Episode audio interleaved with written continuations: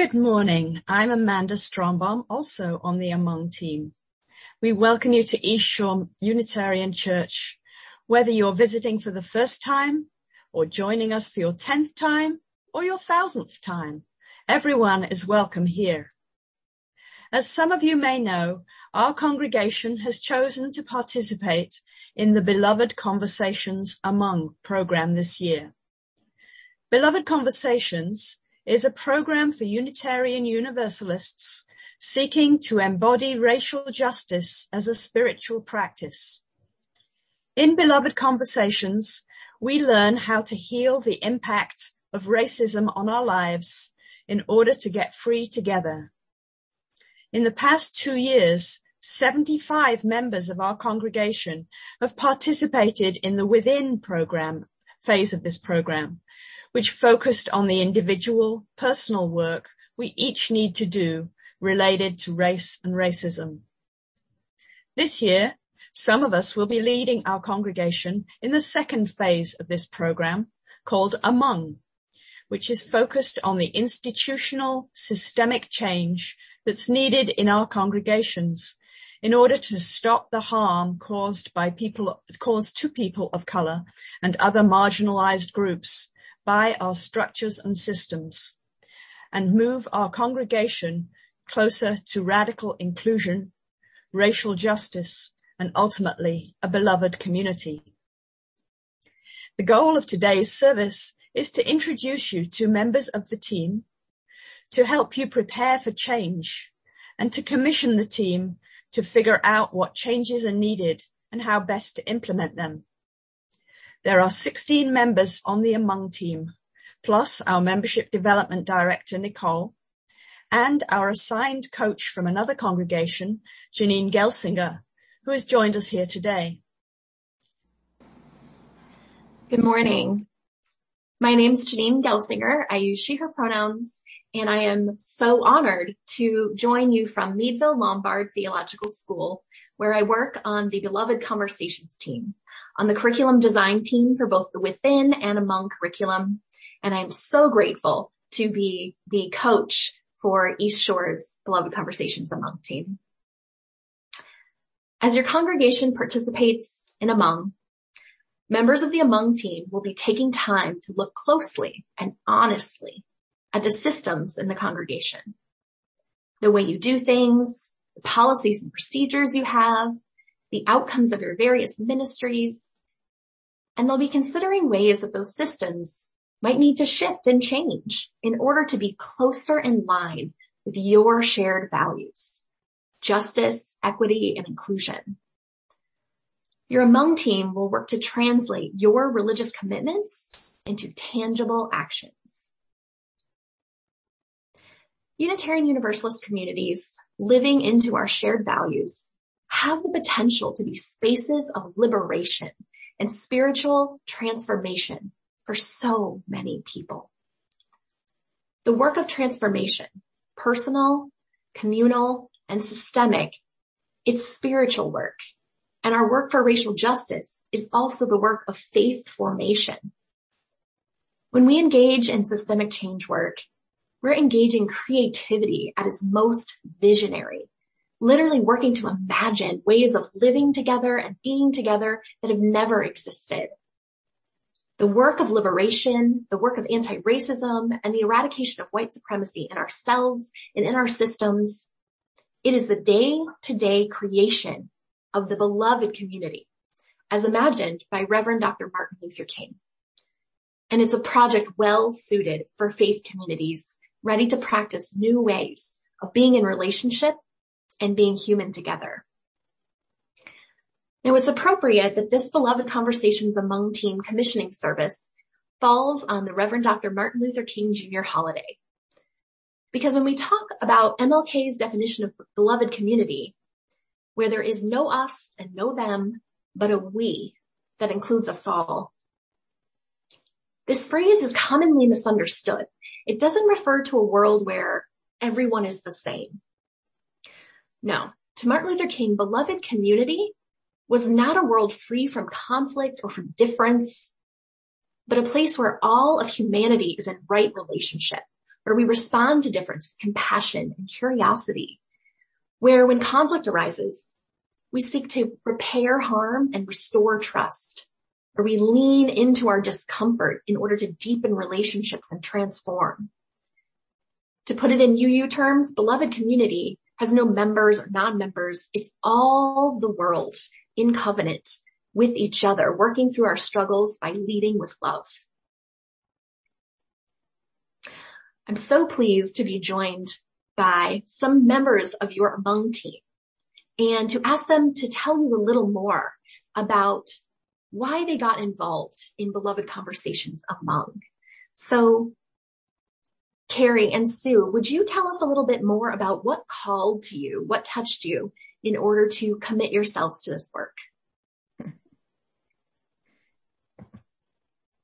Good morning, everyone.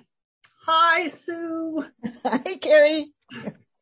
Um, well, probably one of the most important reasons that I'm on the Among team stems from my desire to learn how to center people of color. Mm. What does that mean and how mm-hmm. can I do it? Something I took away from Beloved Conversations, which did include three sessions before Among. I'm a slow learner. And uh, what I took away is the notion that I might be wrong. What I think is true, the way things are might not be universally true. In fact, most likely not universally true. Tough lesson. This is closely tied to my struggle for perfectionism over 60 plus years of my life. And it's captured perfectly by my perfect, wonderful, beloved brother-in-law when he says frequently in a family dominated by women, after being soundly put in his place, I was so certain. How could I be wrong? Well, I've been a, I've been wrong a lot at East Shore. Sue, I don't know about you, but at, at the same time, I've been quite certain, especially when I've tried to support people of color and other marginalized folks in our community. I think I know exactly what to do and how to do it yet my actions have caused further pain. Ah, I know this because I check in with my friends who left East Shore who are people of color. One of my friends said recently, well, you didn't ask me what I needed, did you? Yeah. How about you, Sue? Oh boy, that, that speaks right to the heart of what's probably had the most impact for me from the series of uh, beloved conversations to date. And I don't know if you remember, there was a video in the last program of a young Latinx woman in the Southwest who wanted to organize people in her community to stage some kind of protest or some kind of action. And um, members of a local church, may have been a Unitarian church, approached her and said, "Oh yeah, hey, we'd like to be involved, and you know, call on us." And you know, and uh, I was astounded by her response to them. Uh, it was very humbling. Um, she said, "Really, what we need? This is the Latinx person speaking. Really, what we need is help with our children. Could you watch our children? We need to be out on the street. It needs to be our voices that are." Uh, talking with media and parading and organizing. We need help wow. with kids.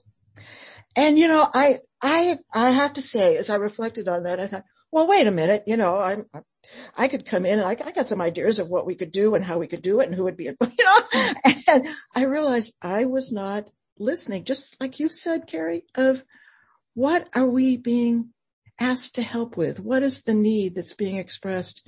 As opposed to what we think might be a good plan. Not that that might not have some benefits, but to listen first to the folks who are living this racially charged experience every day that are out there without being able to step away from it, to give them the voice. Um, that feels, uh, you know, as I say, it's, it's humbling, but it's so freeing in a way to, to see the importance of that. At least that's my, that's something that's come to me recently from class. And I look forward to seeing how that works in this Among program.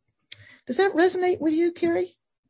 Yeah, and I, I want to express gratitude to you, Sue, for the conversation that we've shared here and mm. also over a number of months. I want to express gratitude to the Among team for providing a place where I can make mistakes and learn and practice messing up. I'm just extremely grateful and that, that's probably the overwhelming sense I have about this process. I'm, I, I, I agree, Carrie. And, uh, I, I, what I, what thrills me as well is talking with you and the Among team is the uh, gratitude I have to East Shore for supporting this program within ourselves. Doing this work within a spiritual community has special, uh, you know, heartfelt um, power for me. So thank you, East Shore. Thank you. Bye, Carrie. for now. yes, thank you, East Shore, and thank you, Carrie and Sue. Now I want to turn to Maury and Louise, and I want us to do a little bit of visioning. You know, an East Shore grounded in our UU values of anti-racism, equity, and inclusion. When you imagine that, what comes up for you two? Wow, I sure was resonating with what Sue and Carrie said, um, and that idea of just coming together and being able to make mistakes and so forth. I wanted talk a little bit about what my vision is, which is so much about relationships. Uh, back around 2015, I started facilitating conversations about race. And I invited Jose Garcia, who was a member then from, originally from Bolivia, to co-facilitate. And we did it before church, uh, about 8.30. And so I'd roar in at 8 o'clock, um, trying to get set up. And then Jose would come in and I'd yell, hi, Jose, um, I'm doing the coffee. Can you check the chairs? And he'd come up to me and he would give me a big hug and say, good morning, Louise. How are you? And he must have done that three times before I got it.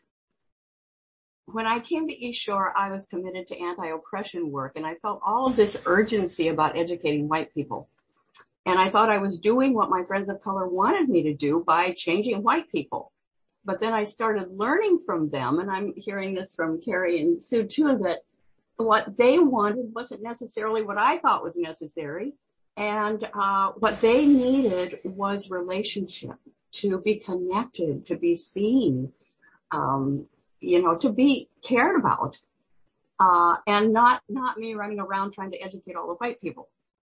And then I got involved with nonviolent communications and right relations, and I realized that this is work of the heart, not the head. Head, the head's in there, but mostly the heart.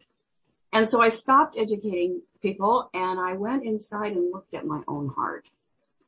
And I saw that I still had big biases around people of color. I saw that I had hardness in my heart. I had judgments about people who didn't see the racism that I saw. And I was participating in a culture of judgment and, and fear and grudges. And then I watched my friends of color leave the church, um, alienated by by our culture.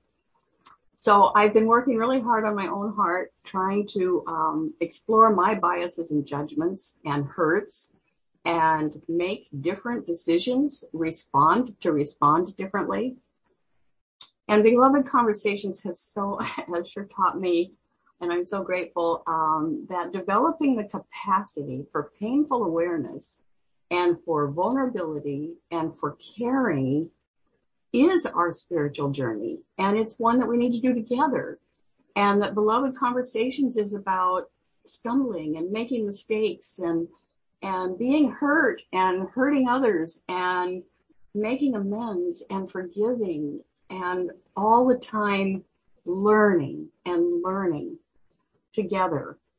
So my vision of a community is one that has the trust and courage to do this self-examination together to um, root out our biases and our fears and our attachments and choose to create a culture where we can see and love each other and a culture that um, invites, embraces, welcomes, loves the people of color and other marginalized people that have been alienated by our fear. So I see a community relishing these challenges and thriving in their richness and vitality. Thanks. How about you, Morrie? Thank you, Louise. That was so insightful. Someone once told me that uh, church is where we grow our hearts and covenant is how we grow our hearts. Um, and in my mind, covenant, uh, the end result of good covenanting is beloved conversations. Uh, uh sorry, beloved community. Um, covenant isn't when things are going peachy and everything's smooth. It's when the things are kind of rough and, and there's, there's conflict and where accountability is brought into question and, and, uh, it's owned, uh, owned by each. For accountability to be functioning, we all have to be responsible for our own, our own choices, our own impacts and the impact we have on others. We all need to do the hard work of looking inside to identify what happened, what our part in that was, and to make the changes that'll stop the harm from happening. So you're saying, I choose you. I want to be in relationship with you. And there's no disposable people. There's no throwaways. Now my vision of beloved community um, is um, I imagined a, a Sunday at East Shore, and everyone is there together. Oh boy, wouldn't that be nice? And we're there's so much joy in seeing each other. The most staid, the most conservative, the most introspective are all animated by that joy of being together. And even the most mundane song from our hymnal is sung and it doesn't matter because we're all singing it together.